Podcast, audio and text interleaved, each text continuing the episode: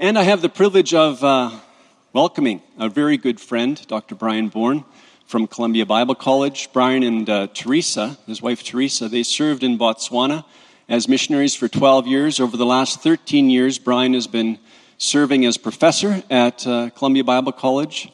For the last four, he has been the president and is doing a great job.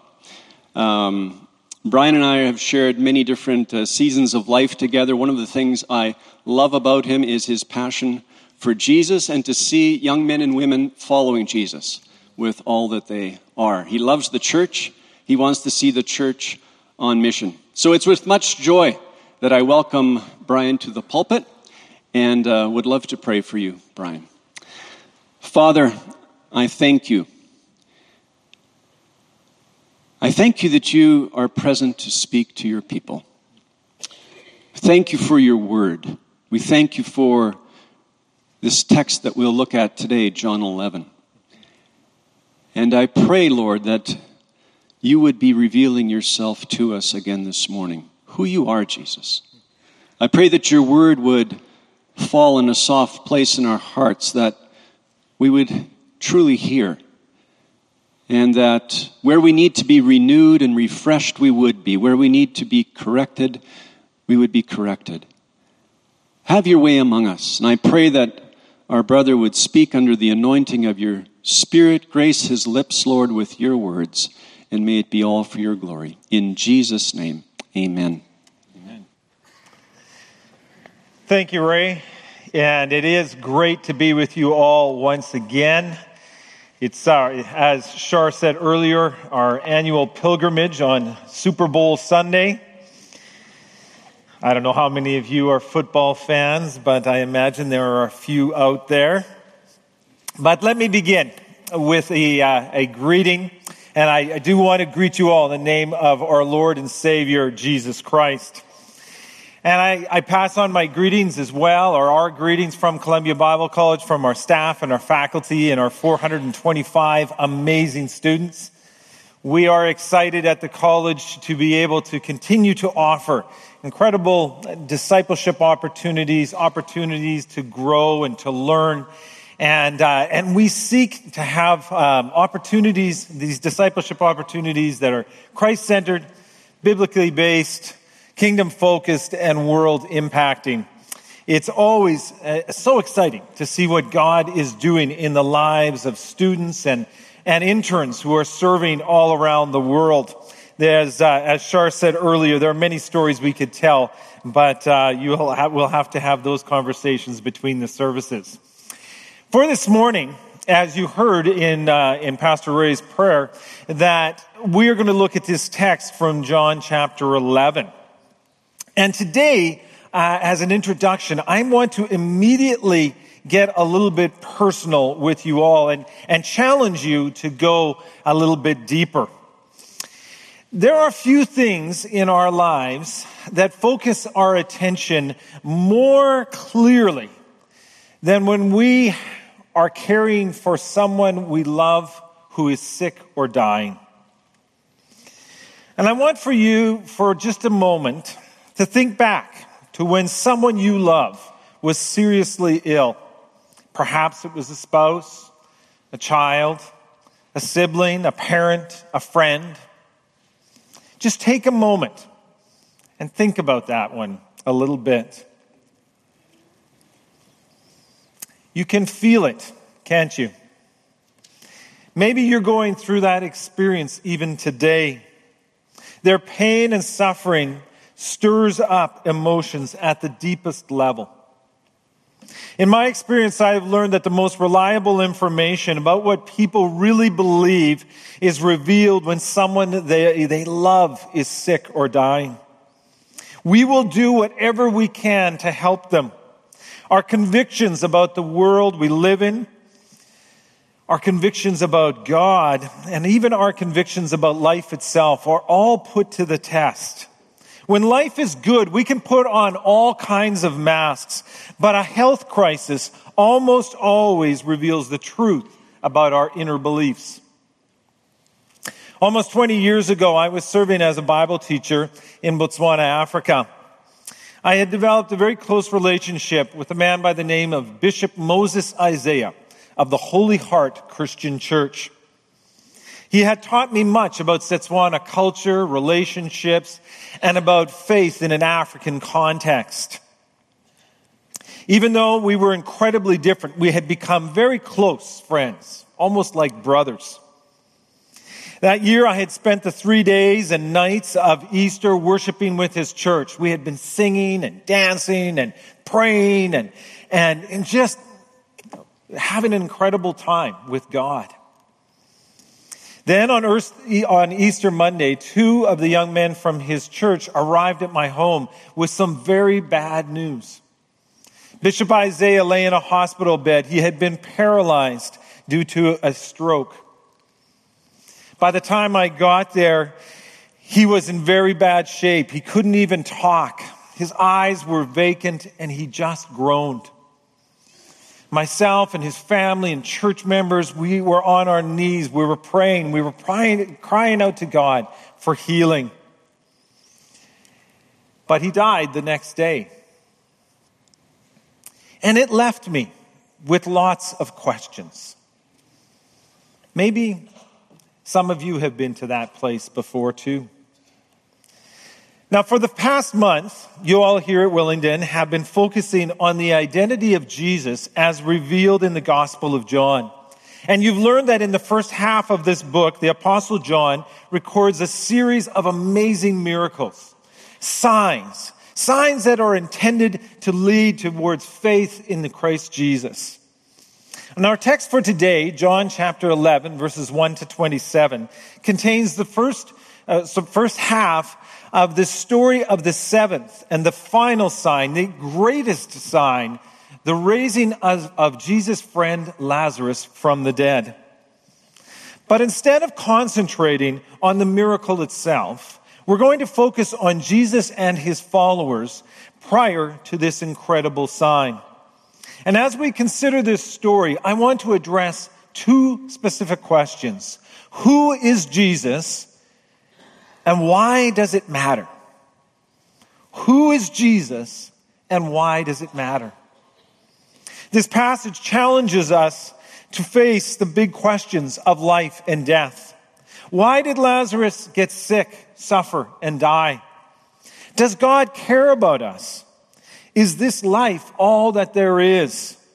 Does life actually have meaning and significance? Or do we just live a few years, get old, die, and return to the dust once again? As we walk through this story, we're going to look at the problem, the sickness of Lazarus and his death. We'll consider the purpose. Why was he sick? What was the reason? And finally, we'll consider the person of Jesus, his identity, and what his identity means to us today.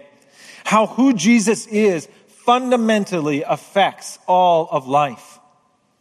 Problem, purpose, and person. First, the problem.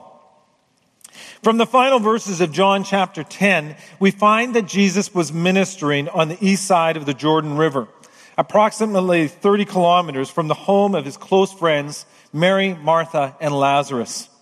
It was there that word reached him that Lazarus was sick. Chapter 11 begins with this simple and direct statement Lazarus was sick. Naturally, his sisters called out for aid to the one who, who they believed could help. It was a simple message Lord, the, love, the one you love is sick. In Luke's gospel, he tells the story of Mary and Martha hosting Jesus and his disciples. Their deep devotion and their desire to serve him is vividly portrayed in that text. In John chapter 12, in the story just following our, our text of today, we are told of Mary anointing the feet of Jesus with her hair in preparation for his death and burial. Clearly, there was a close relationship between Jesus and this family. In the urgent message that they sent to their Lord, we see a confidence and a faith in Him as both their healer and their friend. They simply informed him of the situation. No suggestion was made as to the course of action that he should take. They knew that Jesus would do what was best. But what Jesus actually did comes as a complete surprise. For we might have expected him to heal Lazarus from a distance, as he had done in other circumstances. Or at the very least, we would have assumed that he would immediately go to Bethany. After all, the text has repeatedly made it clear that Jesus loved this family. Listen to verse 5. Now Jesus loved Martha and her sister and Lazarus. That's a remarkable statement in the Gospels. We know that Jesus loved all people, but you find very few of these direct declarations of Jesus' love for specific individuals. He clearly cared about them, but instead of going to Bethany, he deliberately stayed right where he was for two more days. What's going on? Have you ever been there? In pain, struggling to get through life, wondering if you can go on? You cry out to God, but it seems that He doesn't show up. You desperately want to see someone you love experience healing, joy, hope. This was the experience of Mary and Martha. If you read verses 21 and 32, you can sense their confusion. On meeting Jesus after their brother's death, they both express the same identical disappointment. Lord, if you had been here, my brother wouldn't have died. And left unsaid are the words, I thought you loved us. I thought you cared. This is how you treat your friends, then what's the point? There's a problem here, but it's not with Jesus. It's that we can't see the bigger purpose, the reason for Jesus' delay. So let's continue. Let's go back to verses 4 to 16, and I will read the text. When he heard that Lazarus was sick, Jesus said, This illness will not end in death. No it is for God's glory, so that God's Son may be glorified through it. Now, Jesus loved Martha and her sister and Lazarus. So when he heard that Lazarus was ill, he stayed where he was two more days, and then he said to his disciples, Let's go back to Judea. But, Rabbi, they said, a short while ago the Jews there tried to stone you, and yet you want to go back? Jesus answered, Are there are there not 12 hours of daylight? Anyone who walks in the daytime will not stumble, for they see by this world's light. It is when a person walks at night that they stumble, for they have no light. After he'd said this, he went on to tell them, Our friend Lazarus has fallen asleep, but I am going there to wake him up. His disciples replied, Lord, if he sleeps, he's going to get better. Jesus had been speaking of Lazarus' death, but his disciples thought that he meant natural sleep. So then he told them plainly, Lazarus is dead. And for your sake, I'm glad I was not there, so that you may believe. But let us go to him. Then Thomas, also known as Didymus, said to the rest of the disciples, Let's also go, that we may die with him. Now, the disciples wouldn't have thought twice about Jesus' decision to stay right where he was. It was really somewhat of a, we could almost say, kind of a no brainer. Bethany was only three kilometers from Jerusalem, and the Jewish leaders had already attempted to kill Jesus there a couple of times already. Why walk into a death trap? But as we all know, concern for safety was not the issue with Jesus at all. The reason for Jesus' delay was due to the divine purpose for Lazarus' death. Listen again to verse 4. But when Jesus heard of Lazarus' sickness, he said, This sickness will not end in death. No, it is for God's glory, and so that the Son of God may be glorified through it. One could easily assume that by healing Lazarus, the crowds would be awestruck by Jesus' power. But, by, but that's not all that's going on here. A careful reading of John's gospel reveals the close link between Jesus' death and his glorification. Bible commentator Raymond Brown has put it this way. This miracle will glorify Jesus, not so much in the sense that people will admire it and praise him, but in the sense that it will lead to his death, which is a stage in his glorification. This is clear from John chapter 12, verses 23 and 24. The hour has come for the Son of Man to be glorified. Very truly, I tell you, unless a grain of wheat fall into the ground and dies, it remains only a single seed.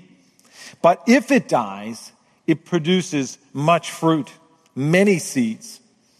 Lazarus, his sickness and his death were all part of a much greater plan that was leading to Jesus' crucifixion, resurrection, and ascension. His glorification as the Son of God. The focal point of this story is not the resurrection of Lazarus. We need to read this story in the context of the entire gospel. This is all leading towards this, this amazing climax in Jesus' death, his crucifixion, and his resurrection, his recogni- the recognition that he is Lord of all. Of course, we might expect, as we might expect, the disciples didn't understand Jesus' words at the time. And that's immediately obvious based on three observations from the text. First, when Jesus announced that they were heading back to Judea, they balked at the idea. To, to them, that was a suicide plan. Instead of listening to God, the disciples were taking their cues from their circumstances. They were not in tune with the voice of God. Whereas, as we see from the rest of the Gospel of John, Jesus was always listening to his Father. Second, it's clear that they did not understand Jesus' words in verses 9 and 10 about walking in the light of day. Jesus was using a metaphor. In the natural realm, one is able to walk without stumbling when the light of day is present. We all know this. And the point is that, that, is that they need not worry about what will happen to them, for they have the light of the world with them. They should stick close to Jesus, even when he seems to lead them into danger. For no matter what happens, God's purposes will be fulfilled, even as Lazarus' illness and death will work for the glory of God. And finally, thirdly, we see that their inability to fathom what was going on is highlighted by their misunderstanding about Jesus' words concerning Lazarus' condition. Our friend Lazarus has fallen asleep, but I am going there to wake him up. Jesus was clearly employing a euphemism to tell them that Lazarus had died, but the disciples misunderstood. This seems almost a bit amazing. Who could think that Jesus was concerned about Lazarus just being asleep? What were they thinking? Clearly, they were afraid and confused. Their lack of comprehension forced Jesus to speak bluntly Lazarus is dead. And it also provided him with an opportunity to provide greater perspective on Lazarus' sickness and death. For I am glad that for your sake, I am glad I was not there so that you may believe. Jesus had no doubt that he could have cured Lazarus had he been there. But something even more important for the faith of the disciples was about to take place. Jesus wanted to take them to a new understanding of who he is and what that means. For that to happen, they'd have to walk into a dangerous place. Thomas knew the risk. Let's go and die with him, he said. Thomas often gets a bad rap, doubting Thomas. But I think we should maybe change his name to loyal Thomas or courageous Thomas. He didn't know what was coming, but he was willing to walk into it with Jesus. Sometimes we face similar challenges in our own lives. For our faith to grow, we have to experience trials that we'd rather avoid. The disciples already had a degree of faith, but Jesus wanted them to discover something new about his full identity. There was a purpose. Each new revelation took the disciples nearer to the truth of who Jesus really is. They were on the road to the cross, the ultimate revelation of God's light, his love, and his life. As God reveals more of himself and his ways to us, we must have a faith that is ready to be stretched and deepened. Faith enables us to rest in God, but God also keeps us on the move as we continue to grow closer to him. So Jesus and his disciples set off for Bethany. And upon their arrival, they learned that Lazarus has already been in the tomb for four days. There is no doubt that he is truly dead. A crowd had gathered to comfort Mary and Martha. And when Martha hears that Jesus has arrived, she quickly goes out to meet him. We've already discussed her initial declaration Lord, if you had been here, my brother wouldn't have died. But her next words are also extremely significant. But I know that even now, God will give you whatever you ask. What did she mean by that statement? Well, for one thing, we can tell that she had a somewhat defective view on who Jesus really was. The fact that she says, I know that whatever you ask of God, God will give you, suggests a distance between Jesus and God. She considers Jesus an intermediary who is heard by God, but she does not understand that Jesus is God, is the God of life itself. But I don't think we should be too hard on Martha. Even though she must have been very confused by what she would have sensed as a lack of love and perhaps action on Jesus' part, she still expressed considerable faith. Her initial uh, assertion indicates that she fully believed Jesus could have healed Lazarus. And furthermore, her second statement reveals that she believed that God would still answer Jesus' requests. Was she convinced that Jesus could raise Lazarus from the dead? Probably not, as we can see from later on in the story when Jesus ordered that the, the stone be rolled away from the tomb. And she objected to that idea. But let's recognize her level of commitment to the person of Jesus, even in the face of tragedy. Her trust in God's love was not shaken by what seemed like indifference or disregard. How would we have responded had we, if we were in the shoes of Martha? The depth of her faith is seen in those words, even now. Martha is a remarkable example of stellar faith, which should encourage us all when we face situations in which God seems to be absent or uncaring. The hard parts of life are occasions for learning about God and drawing even closer to Him. Her faith is further demonstrated by her agreement with Jesus' statement, Your brother will rise again. She believed in the future resurrection. God will raise the dead. Her belief was not wrong. In fact, it would soon be confirmed by what took place, but it was still partial. Jesus was speaking of something more profound, the very foundation upon which the future, the future resurrection itself rests. He himself is the great I am, the Lord of life. And it's at this point that we get to the crux of the matter. And Jesus says to her, I am the resurrection and the life. The one who believes in me will live even though they die. And everyone, whoever lives and believes in me will never die. Do you believe this? I wonder if we can ever truly comprehend the incredible importance and power of these words prior to our own death. During our years in Botswana, I became overly familiar with death. It was the 1990s, and the HIV AIDS pandemic was sweeping through the country, and death was a daily occurrence. When you greeted someone, you would quickly rush through the pleasantries and get to what really mattered. Who was sick? Who had just died? Whose funeral were you going to attend on the coming weekend? This was a normal part of life. One evening after a Bible class, one of my students asked if I would visit her 13 year old sister who was extremely ill. As long as I live, I will never forget that encounter. This family lived in the poorest section of, this, of our city, and their home was small and dingy. The frail teenager lay on a very thin mat in the middle of the floor. She was just skin and bones, with flies gathered around her face.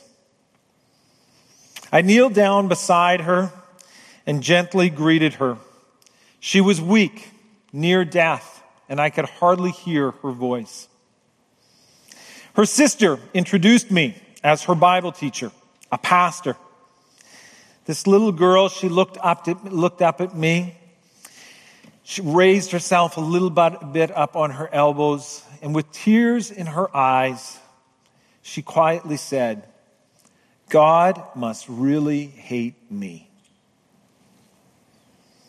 Born into poverty, infected with horrible disease by an older man who had taken advantage of her, and now dying like a dog on a dirt floor.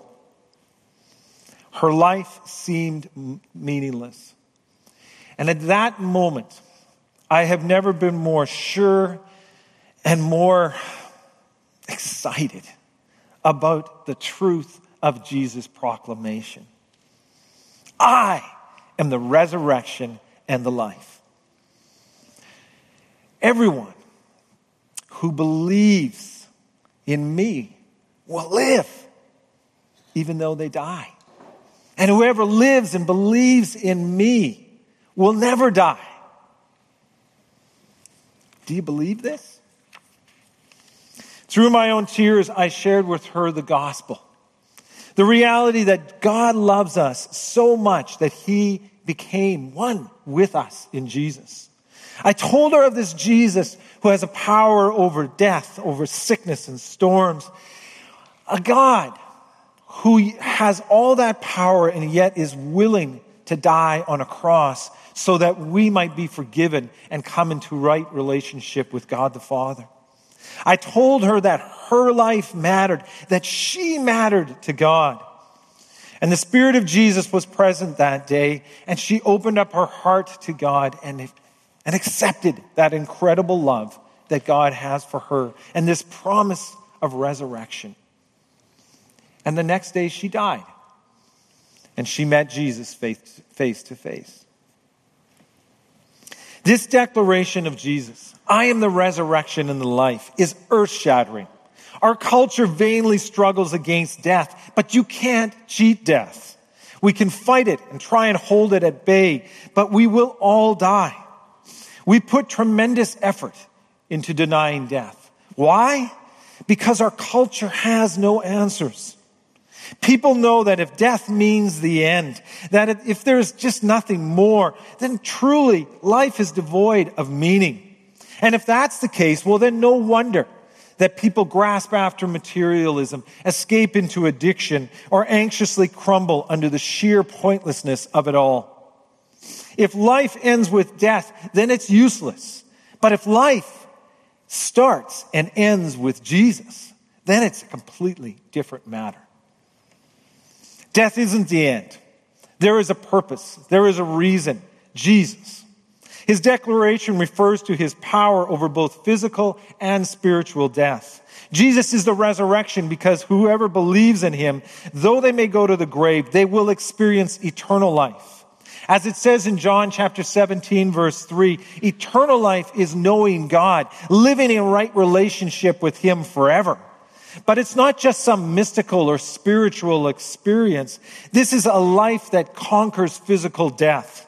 The resurrection is real and it is bodily. The story of Lazarus and the resurrection of Lazarus is intended to make that clear. Jesus, as the Son of God, has power over death. Amen? But this isn't just about life after death. Jesus said, I am the resurrection and the life. Read John's gospel from start to finish. We keep running into these powerful words. In him was life, eternal life, living water. Come to me to have life, the bread of life, abundant life. George Beasley Murray puts it so well. Since Jesus is the resurrection and the life, Christian existence in Christ is life before death. It is not primarily about something awaited, but the principle of life in the present. And since it is life in union with the Lord who conquered death, death cannot touch it. Death can't touch it. I love that. Somebody should make a rap out of it or something. Eternal life is not just about how long we live, it's about how we live. Eternal life in the here and now is, a, is life with a commitment to a person, Jesus, and a commitment to a purpose, a love, and a mission. It is a life filled with significance. What makes this life meaningful and rich now is our relationship with the triune God, God the Father, the Son, and the Holy Spirit, and our relationships with one another. Life in Christ changes everything. Church historian Rodney Stark has noted that the reason that the early church grew so quickly was because of their belief in the resurrection. In the face of deadly epidemics, followers of the pagan religions fled for their lives. They left the sick behind. But the Christians stayed and they cared for the sick. They weren't afraid of death because they knew the Lord of life. They had a new purpose for living, to see their neighbors to come to a saving relationship with Christ. Of course, some of those early Christians got sick and died. But many of those who were outside of the church, who didn't know Jesus prior to this time, they recovered because of the care they received from these faithful believers. And when they recovered, they turned their lives over to Jesus. They had experienced the life transforming power of the resurrection in Christ. And the church grew and became a powerful force in the world because of this belief and practice. So, what's our response today? Jesus asked Martha, Do you believe this? In the face of suffering and death, we can respond with fear, with frustration, or with faith. The disciples didn't want to go to Bethany. They saw death looming on the, on the horizon, and they were afraid. Martha had some faith, but she also expressed her frustration, her disappointment with Jesus. If you had been here, my brother wouldn't have died. But Jesus gave Martha another chance. I am the resurrection and the life. Do you believe this? She didn't understand it all yet. She was still on a journey, but she has given us one of the most powerful confessions of faith that we find in the entire New Testament. Yes, Lord, I believe that you are the Christ, the Son of God, who was to come into the world. Amen. Martha understood that our hope is not just in the resurrection. Our hope is in Christ Jesus, the Lord of the resurrection, the Son of God, the great I am, the Messiah, the one who came to set his people free.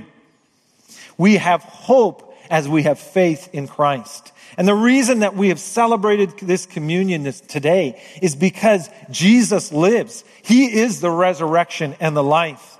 And I want to encourage anyone here this morning, if you have not yet experienced life in Christ, life in the present and life for the future, eternal life, today is the day for you. There's going to be an opportunity for you after the service, if anyone wants to come forward for prayer, to have a conversation with one of the pastors or leaders from here in the church. We want you to experience the resurrection life of Jesus Christ. As a closing prayer together, I'm going to invite you all to stand and we're going to do a responsive reading. This responsive reading was prepared by one of our students at Columbia Bible College. Her name is Elise Spletzer. And it focuses on Jesus, our hope. I am going to say the first few lines. Jesus is our hope. Jesus is our purpose. And I invite you then to respond. Jesus is our hope. Jesus is our purpose.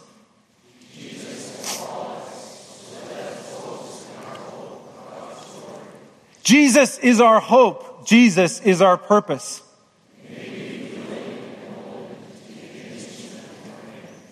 Jesus is our hope. Jesus is our purpose.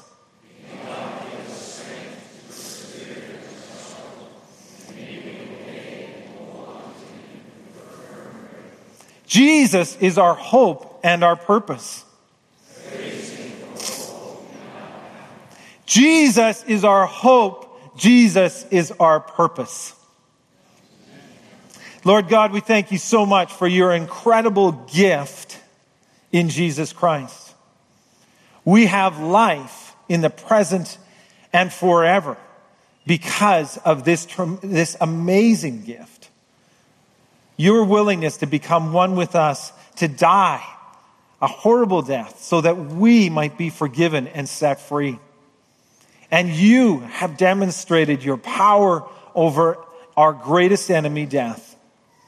And we bow before you, we worship you, and recognize you as our resurrection and life. May you be honored and glory, glorified through all that we say and do. In Jesus' name we pray. Amen.